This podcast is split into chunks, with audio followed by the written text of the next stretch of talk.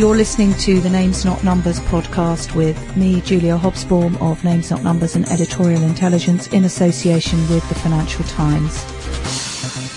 I feel a bit outnumbered by blokes on the panel, on the GQ panel, flanked by Dylan Jones, editor of GQ, one of the media partners here. Hooray, hooray. Harvey Goldsmith, Peter York, Stephen Barber. Now, who's got that note that Stephen wrote? You've got it. Okay.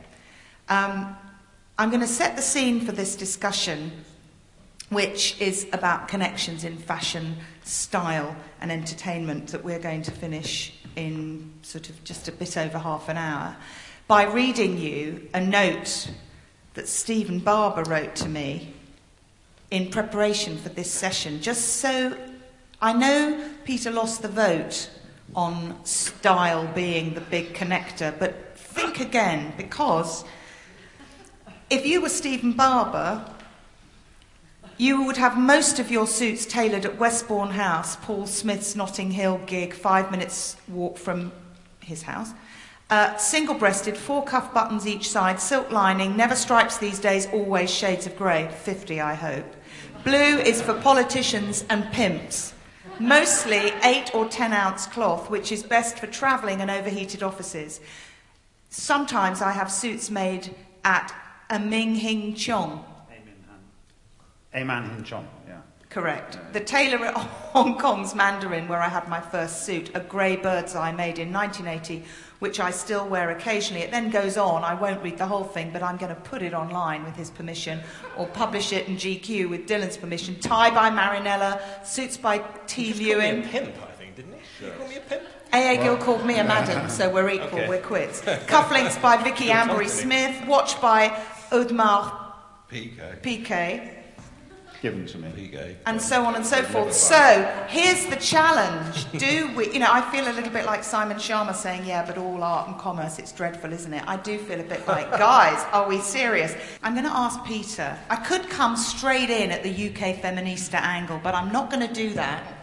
We'll come back to the reclining, long limbed, semi naked women point a bit like when we're a bit more warmed up. But, Peter, whatever else you have to be to be in GQ, I think it's fair to say you've got to be well dressed. Is this right? Yes. Okay, talk to us about that. Well, it is right, and it's and it's to some extent capital R right. It could be read like that. People often say dandies are inherently socially conservative. I don't think that's always true, but um, to continue the theme I'd launched into in a rather rambly way, what I was about to say is that fashion is everything. It is the guiding principle of everything. It is the guiding principle of people of the word and people of the big idea. And one glorious thing for a badly educated person like me is the schadenfreude of watching Primrose Hill people of the word with three degrees to their name change their minds for fashionable reasons and adopt a completely new rhetoric. So, you know, in those squares and crescents, they're saying different things today. They've got a different take on the world and they've got a different set of words for saying them. Everything is fashion, not just stuff in your bag. And the dislike of fashion comes from very deep rooted um, visceral antagonisms among lots of men and some women, and they come out of ist things. Yeah, very, you're- very deeply You're ist. intimating then that fashion is about people gathering together to make collective decision. Yes. Whereas fashion, in my opinion, goes the other way. Fashion is about individualism. It's about being different. It's about creative. And what you're alluding to is that fashion now, the way you're putting it, um, is collectivism, which I don't buy, because that to me is not fashion. Yeah, but That's there is just- a certain that's kind the of herdism, isn't That's there? the abuse of fashion. But Dylan, when you feature an both are art- lovely. but when you feature a designer, presumably there's a run on the sales of that designer sometimes. Uh, sometimes.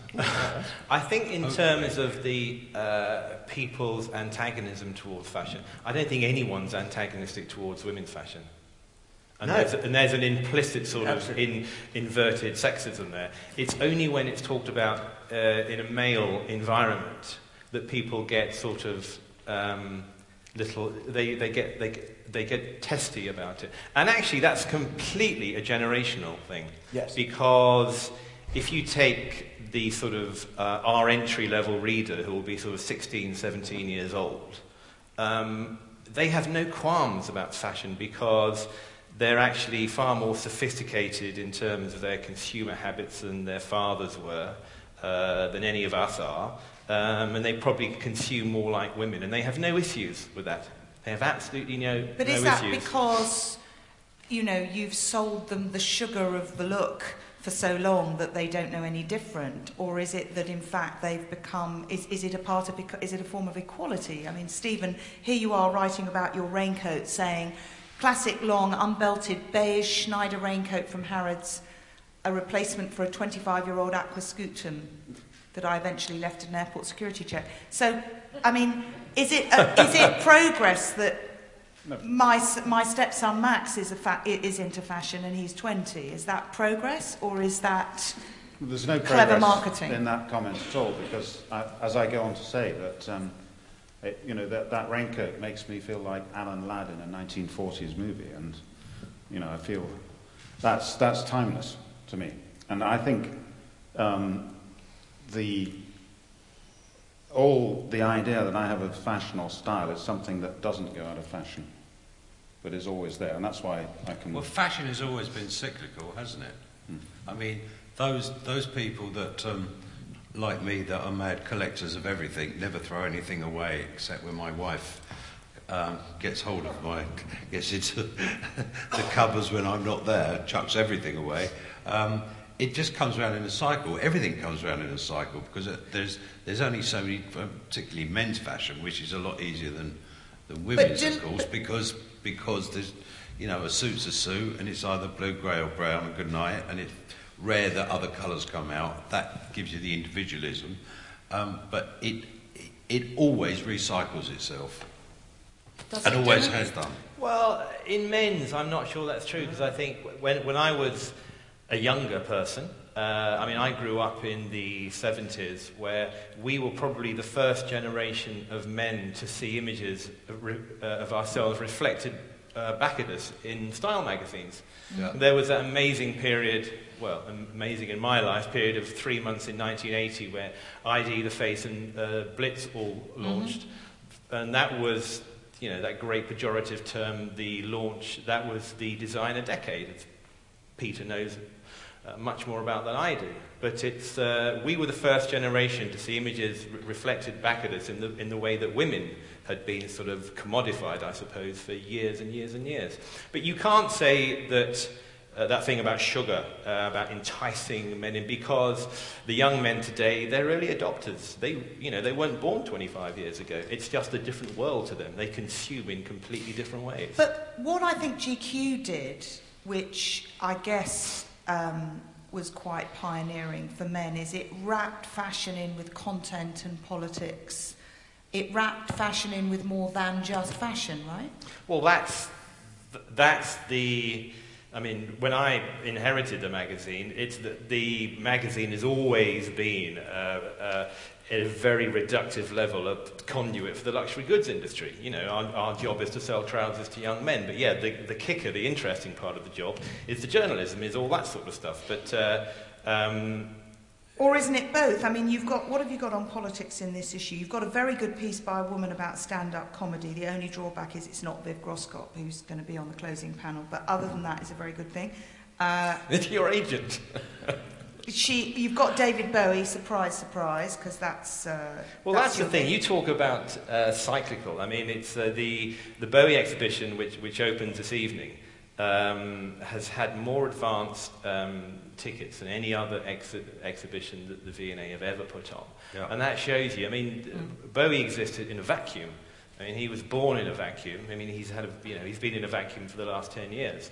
Um, but absolutely extraordinary creation where there was nothing around at that time. Absolutely nothing.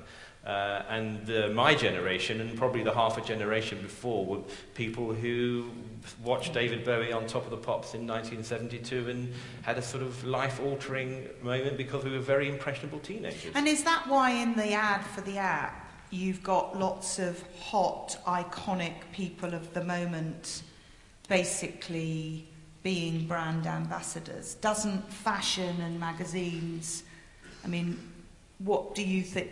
Would you want to wear something that somebody else that you admire has worn, or does it not work like that? Peter, we want our icons, it, it right? Doesn't, it doesn't work like that. But you, people pick and choose amongst what celebrities do and what they wear because they're there now not to be worshipped from afar, but because there are so many more of them and they're so more obviously fallible, you say, I can learn from that experience and I'll have those shoes, but in a better colour, please. You know, it's, it's much, much more pick and mixy. I don't, than I. I don't agree with you, Peter. I, I actually think that the rise of celebrity culture has actually created fashion items that have become a uniform where you have to emulate that to exactly the way it is, which is why often, particularly today with women's fashion, and has been for some time, of course, that whenever you see a celebrity come out with a designer uniform, within 38 seconds you can buy it in H&M and you can buy it in, uh, you know, ASOS. Pardon? ASOS, Ace, as buy it on. ASOS because they're, Yeah. they're geared up for it and so on and so forth. So they've become uniforms. I, what bothers me is that the collect or the individuality of identity, which is what designer shows and what Fashion Week is all about, to try and bring that out, um, is starting to take on a different direction. Whereas the point of things like Fashion Week was to show off the individuality, was to feature new designers and give them a shot.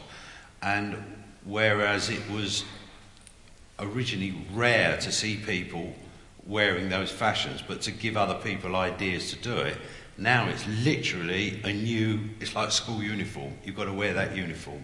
Okay, but let's ask people in this room.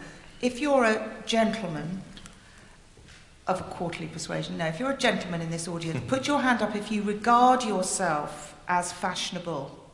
If you would like to regard yourself as fashionable, No fashionable, man or is you gonna do. put his hand up. Right. Stylish. Correct.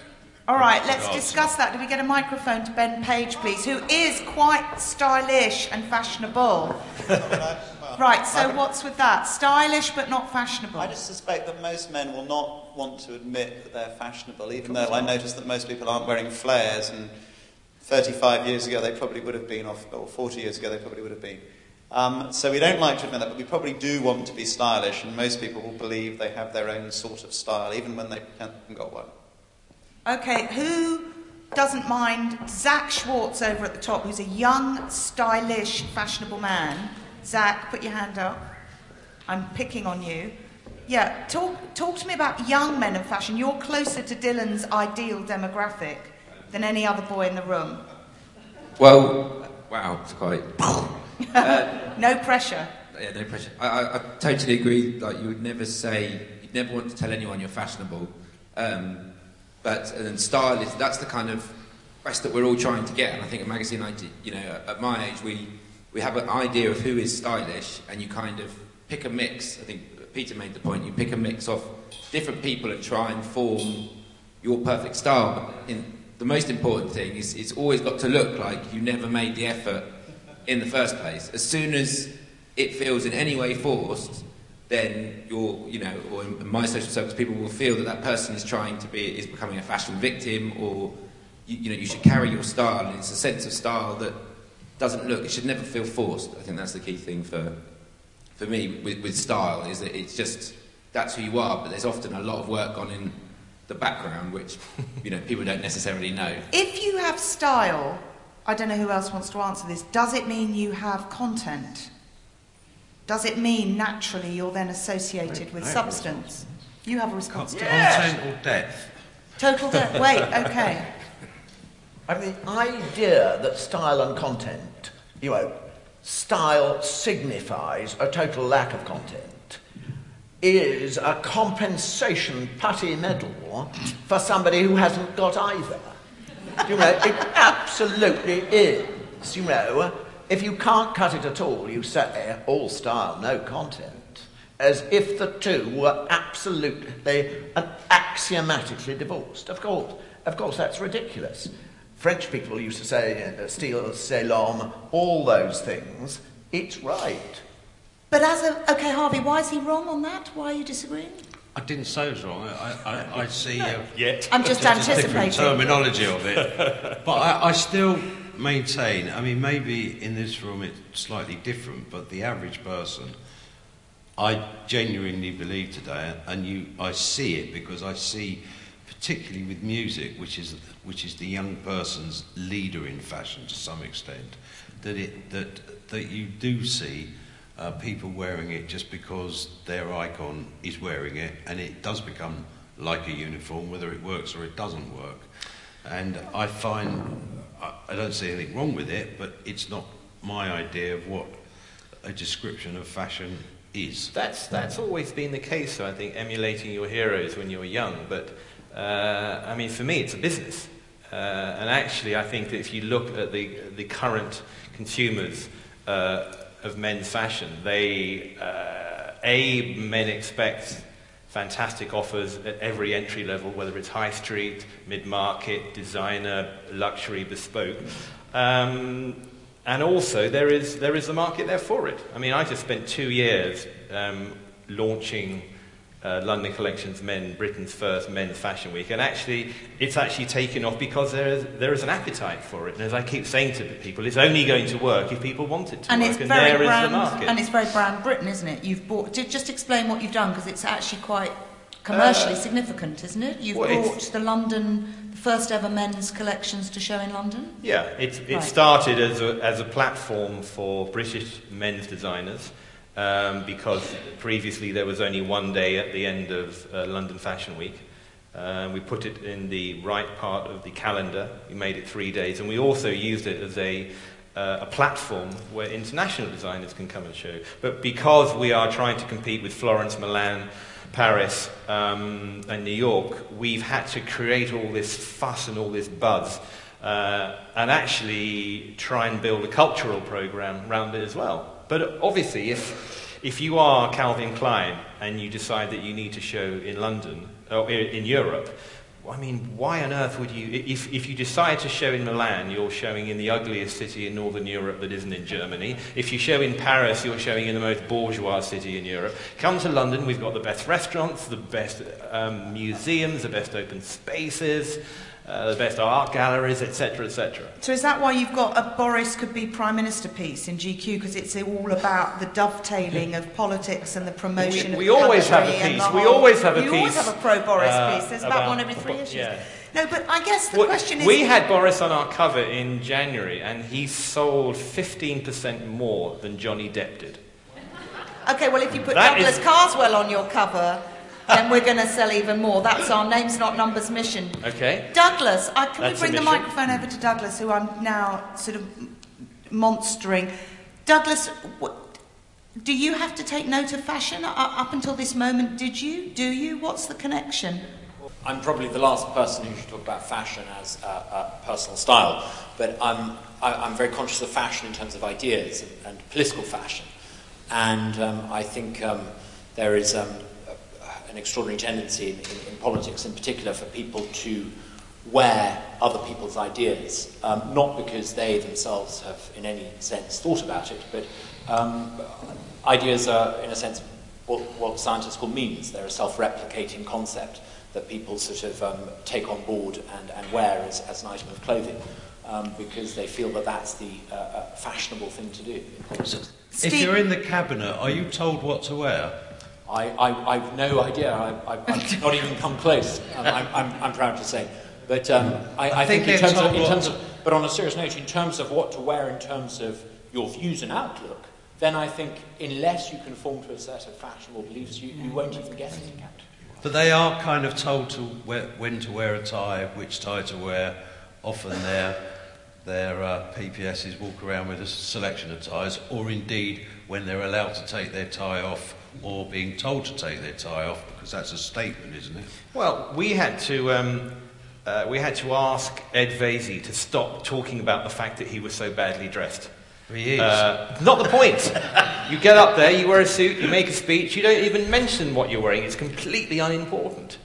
You've just What got you to... mean? He made a sort of jovial, rumply. Yes, because we're meant to be, as we're men, we're meant to be embarrassed about dressing well. And about, oh, I'm not, you know, I shouldn't be the Minister of Fashion because look at my Okay. shoes, etc., oh, etc., okay. etc. Okay. Well, before we go back on that, Stephen, what about Douglas's point about the fashion of ideas and, you know, how masculine and muscular is it to be fashionable and au courant with an idea rather than what you wear? Gosh, that's a heavy question. I, I wasn't prepared for this at all, you know, because I, I, I feel like a total imposter. I never think about style. When you said style, Excuse me, we No, have evidence totally No, to the that was- contrary. Look at this, cufflinks by Vicky Hannah, Smith. but that's it's slightly ironic, but you, you know, t- Julia sent me a text about a week ago and said, "Will you please come on this panel on men and style?" So I thought about men and style, and she didn't mention clothes at all.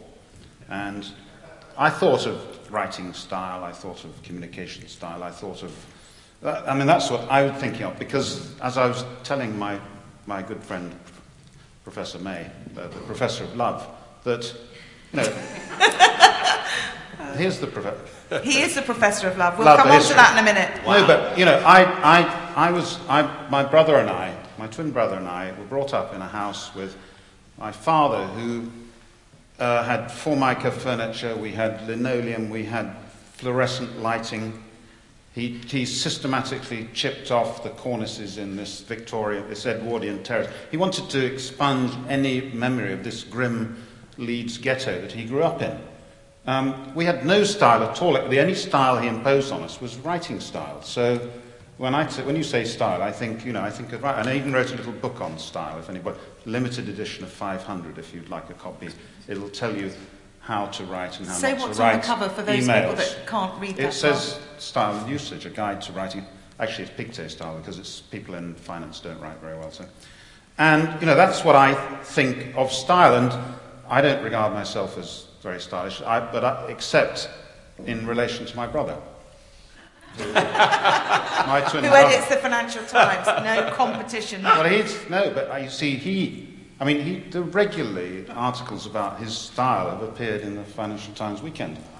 You know, Lionel Barber is taken to some special tailor in New York, and he's kitted up, and then I'll see him, and he's wearing this incredibly expensive with the ties and everything, and he still looks as if he's come out of the ghetto. You know. You know, the- so the belt is, you know, his trousers are below. Can any psychoanalyst in the room Dumbo. see him after and just talk that one through? His trousers are below. Is this being broadcast, by the way? It's not, is it? Uh, No. I hope not, because I hope it doesn't get back to him. Because, no, yeah, really, a year ago. I mean, Dream on, Stephen. It's not exactly We are Chatham House, is it? broadcasting. no, two years ago. Two years ago, we were at the. I went to the FT Business of Luxury Summit, and you know, I mean, can you believe it? It's ironic that he should be chairing this thing. Um, but he opened this. He was opening the conference with Bernard Arnault, and I mean, half an hour before he was due up on stage, I got this phone call saying, "Stephen, Stephen." Have you got a pair of brown shoes, please? You know, he did not have. All he had was trainers, so that's him. So, but Okay, but we're still Anyway, I'm off the joking about men and fashion. Now, I've got this theory that men are not allowed, still in the main culture, which I think is to your point, that men are not really allowed to be good at fashions. Hmm. Is that right, Peter? No, no. Yes, no, it is right, and it's right for a number. Of, I want to fully articulate this. If you are highly educated, if you, particularly if you work in the world of the word, it's partly a matter of generational cohorts, as Dylan said. The younger people are, the, the more they take to fashion as a, as a given, you know, part of the equipment of a modern person. There's also a thing that upper middle class people in the UK of almost any age who live by ideas have a consciously anti fashion thing. The idea of Ed, Ed, lovely Ed, our Minister for Culture, who is an extremely nice person, but he is saying, I'm above all that. I'm really above all that. I'm a really thinking highly connective person. And talking about being rumpled is part of my stock in trade. It is a conscious stratagem. Is that, is that not just pure snobbery? it is pure snobbery. It's, it's, mis- it's um, misogynist because it implies fashion is something mainly for women. it's uh, classist because it says fashion is for people who have no other outlet. Because in a ghetto, that threads on your back are fantastically important. That's why ghetto people are better dressed than anybody else. And it's also puffist because it implies that fashion is a special place for puffs. So all those things are implied. Now, puffist. you can't. Love puffist. You heard it here first. You may have thought the takeaway from Names Not Numbers was neuroscience, but I think And because in that world, those people cannot acknowledge these low and visceral emotions, they disguise it, they post rationalize their prejudices along those ist lines in terms of saying, do you know, uh, this person isn't terribly serious, he's rather airheaded, I'm afraid, you know, uh, all well and good. What you mean is, you common little puff. That's really. But let's look at it from the perspective of the woman, which is nowadays to be a kick ass woman, you have to look great and be into fashion. Otherwise, correct me if I'm wrong, any women in the room, otherwise you are labelled a failure. So, in other words, you've got to prove your success if you're a fashionable man, but you've got to disprove your failure if you're not a fashionable woman. And as if to rest my case, the exhibits of the ladies in the magazine are, of course, babes, right? I think it's fundamental that any uh, glossy magazine has a libido, including ours. Fundamental. Yeah. Okay, so why then? Okay, tell us about the percentage sales of Bradley Cooper on the cover or Rosie Hunter. Uh, men sell better. Men sell better. We have probably uh, eight out of twelve will be male covers. But what about all the bikini girls on the covers of magazines? Did you ever do that? We did for a while, yeah. We did that for about um, two years, and it was a, uh, a disaster. Absolute Why? disaster. Because we were following the, the, There's so the many women's magazines. trend. Because there was so there was such a, uh, a boom in that area of the market in the 90s, uh, and it didn't work because it's well because our reader is is not that reductive consumer. So uh, and also if you if you use sex as your principal selling point, uh, there is only one way to go. It's like the newspaper that um, it's the shrinking newspaper. Is that if that's your modus operandi, that's your thing. You just keep pushing the envelope because people get scared, and then you just end up in a big pool of pornography. So But at the same time, you are selling a particular kind of girl. and and boy, And boy. We, we don't have Right. ugly, you know we, we don't have ugly models in our magazine ever. We are presenting an archetype, an ideal. Of course we are. So it's puffist and prettiest then. If, can you say you can only be Puffist was better. No, it's is about, better. it's about today fashion is much more integrally, integrally linked with fantastic marketing. So everything today is preceded by careful uh, and clever marketing from the companies that own the designers and so on Which one would expect? which one would expect. But everything then flows from that because it is a massive, great marketing exercise. There was a point in fashion where fashion was for, if you like, creativity and art's sake, which I quite like personally. Um, in my own life, I'm not a particularly fashionable person because I'm colourblind, so half the day I haven't got the faintest idea what I'm wearing. And the only time I ever find out what I'm wearing is when I go in the office. If they laugh, I know I've screwed up. so, Can I, can I so, uh, but, but, but nevertheless, You're being disingenuous though because you wear very beautiful clothes. um, you actually don't wear cheap threads, to use your term. No. Do you? I don't like cheap threads. Right. Find them uncomfortable. Stephen, what are you going to say on that? I was going to say, I mean, we're all about this, not you, but the men here, are all roughly the same generation. I think I the am too, let's face it. Yeah. se- se- 70s. And, you know, in spite of this enormous expansion in, in the men's fashion industry, I, I don't think that men on the street in London are any better dressed than they were 30 years ago. I think, Oh, people, I think English Really? No, I don't think that's true. people still No, no. dress very badly, and you can spot them abroad. Do you think Right, more- Matt Peacock so. over here has got a view. I think so. Men's fashion doesn't seem to evolve at anything like the rate of women's fashion. I mean, you mentioned, Stephen, you've got suits in your cupboard from the 1980s, Yeah. that you'll know That if they're well made, they're still wearable. Mm-hmm. When you put them on, you go out into the street, you're wearing the uniform of a corporate man, you're wearing a suit. So many men in this audience, I'm sure, have suits that are 10, 15, 20 years old that don't change. And if you look at the elements of, certainly in the working environment, the, the, the kind of clothes that men wear, um, there are lots of incongruities that just seem to exist generation after generation. Little things like, why have I got buttons down here on my cuffs on any jacket? What are they for? Why do I have culture. It's, but, but it hasn't changed. I mean, it's, it's, it's recognisable. If you go back even 80, 90 years, the fundamental aspects of the kind of the working uniform of a middle-aged man hasn't changed. Okay. But if you look at what women wear, it's changed hugely. I'm curious. Well, I don't know. I think I it goes know. round and round in a circle. Let's have some more points. Ed Caesar up here, Harvey up there, and Elliot over there. You see, I know all your names now because I was just reminded by, um, I was reminded on this conversation about style and content.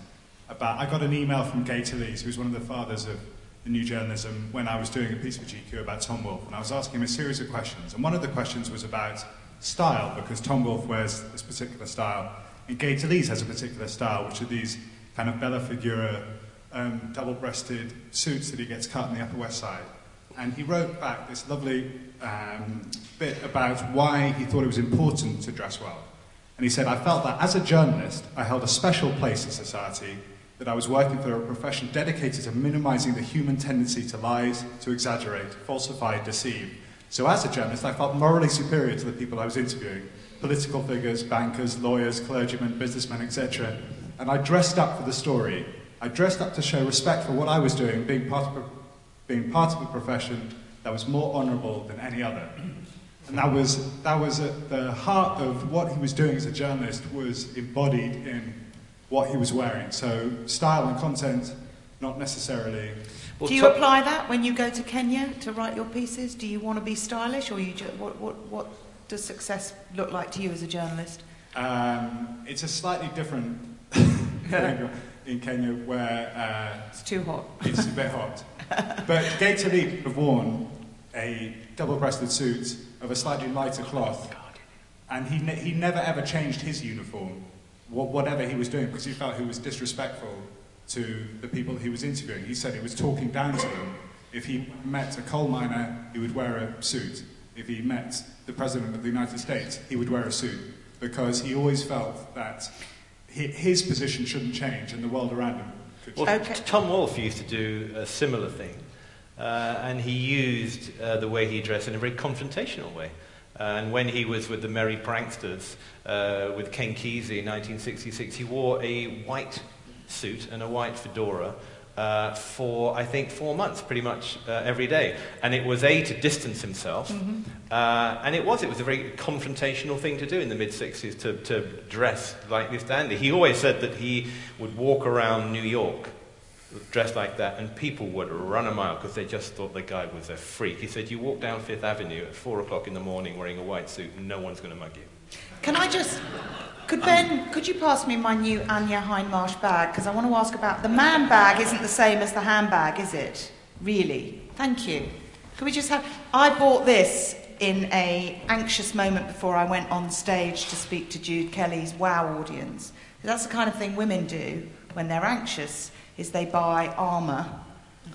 Okay, what do men do when they're... St- I mean, first of all, is anyone going to speak up for the man bag? And secondly, what do you do to feel armour plated if you're not going to wear a white suit and a fedora before you go into something stressful? Stephen, man bag and protection gear. Man bag. Do you, do you have So- a man bag? I don't know. Okay. No. What do you wear if you're. Do you wear or buy or put on lipstick, perfume like women do before a stressful situation? I, I, I try to dress as neutrally as possible not to draw attention. Because I, I always think of, I can't remember this, I wish I'd looked it up before I came on the platform, but there's a quote in one of Thomas Mann's short stories in which he says, you probably know it, Peter. Um, he What says, a man should always wear, dress soberly and without, uh, because, you know, there's enough that's wild going on inside you that, you know, you should, and that's, that's my So no, point. so no war So no. paint, no nothing. All Not right, uh, we've got no. five minutes, and Absolutely Harvey needs to speak. What about, what, But- excuse me, what about bag? the rest of us? All right, go on then, Harvey. Man bag, man bag, war paint. Man bag, definitely not. I Why think- not? I just think they look Come on, how could you? and Why do you not want a handbag? I just don't get it. I'll tell you what I have. I have, I have my notebook. That's but- it. That's You my have a notebook. Yeah. Peter has Okay, a plastic notebook. bag, don't Yeah. you? I you have a are plastic a bag. plastic Peter, bag. Peter's Yeah, but got that's a an plastic affectation. bag. My, Affectation. my, I say, my armour's a cigarette. Your armour is a bit different. You told me chewing gum. Chewing gum. Yeah, of course. If you're meeting 50 people a day, uh, you uh, 5% of them will have bad breath, and there'll be one day when you have bad breath, so I always use chewing gum. That's such a sort of technical reply. Habby. what I, what I want, that comes back to that. He, he just, Uh, what I wanted to say about fashion is that it seems to me there are two sides the joyful side and the unjoyful side. The unjoyful side is to do with the industry, the commerce, the pressure, the uniforms, all the stuff that I'm, lu- I'm lucky enough to have never been in any way interested in. What I love, what enhances my life, is style. And to me, that's about two things that's about object and about behavior. Stylish and refined go together. And if you say about someone, they're stylish, I immediately, my interest is piqued. If someone tells me, come and meet so and so, they're very fashionable. I'm sorry to say, personally, with respect to the fashionistas, that, that doesn't do anything for me. And I'd just like to hear what you, what you think about fashion. It should be, can be, or style anyway, about beauty, about surrounding yourself with your personal perception of beauty, objects, refine. That notebook Okay. of Stevens has given me more pleasure, I'm sorry to say, than your lovely handbag, Julia. But Thank you for that personal- thought. Oh. Could you just hand down to the Professor of Love Harsh wants to speak? Uh, no, Simon, the Professor of Love. No, I'm not going to say anything about love, but I'm going to make my maiden uh, 30 second talk on the philosophy of fashion. And I think that actually the fault of all the problems we've been talking about is Descartes, because he divided, he divided us into mind and body. Mind is male, I mean, this is very, very summary. Mind is male, body is female. So if men want to dress themselves up nicely, they become as rational and as cerebral as possible. If women want to be pleasing to the world, they, they, they dress their bodies up. Now, today we're living through a period in which we're getting over Descartes. I won't give you the reasons why. And I would predict that in 50 years' time, we are going to, we men are going to be every bit as fashion obsessed as you women. Thank you. I, I've got to say, I think that is a very good rounding up point I that we've got true to as well? I Descartes. just- I'm going to get what, whatever like the to- last burning, yearning Okay. thing you have to say is. Say it in I this order, respond to that with uh, a, a remark that Woody Allen made, I think, which was that uh, you know, clothes are very important. After all, when did you ever see anybody naked who became successful? Okay. you see what he just did there? It's good. Punchline. Look, cravatty men over here, non-cravat men there. Just an observation. Peter. Armour, if you want armour, it's a £3,500 Anderson and Sheppard suit, worn a little deliberately askew, and it says, fuck off.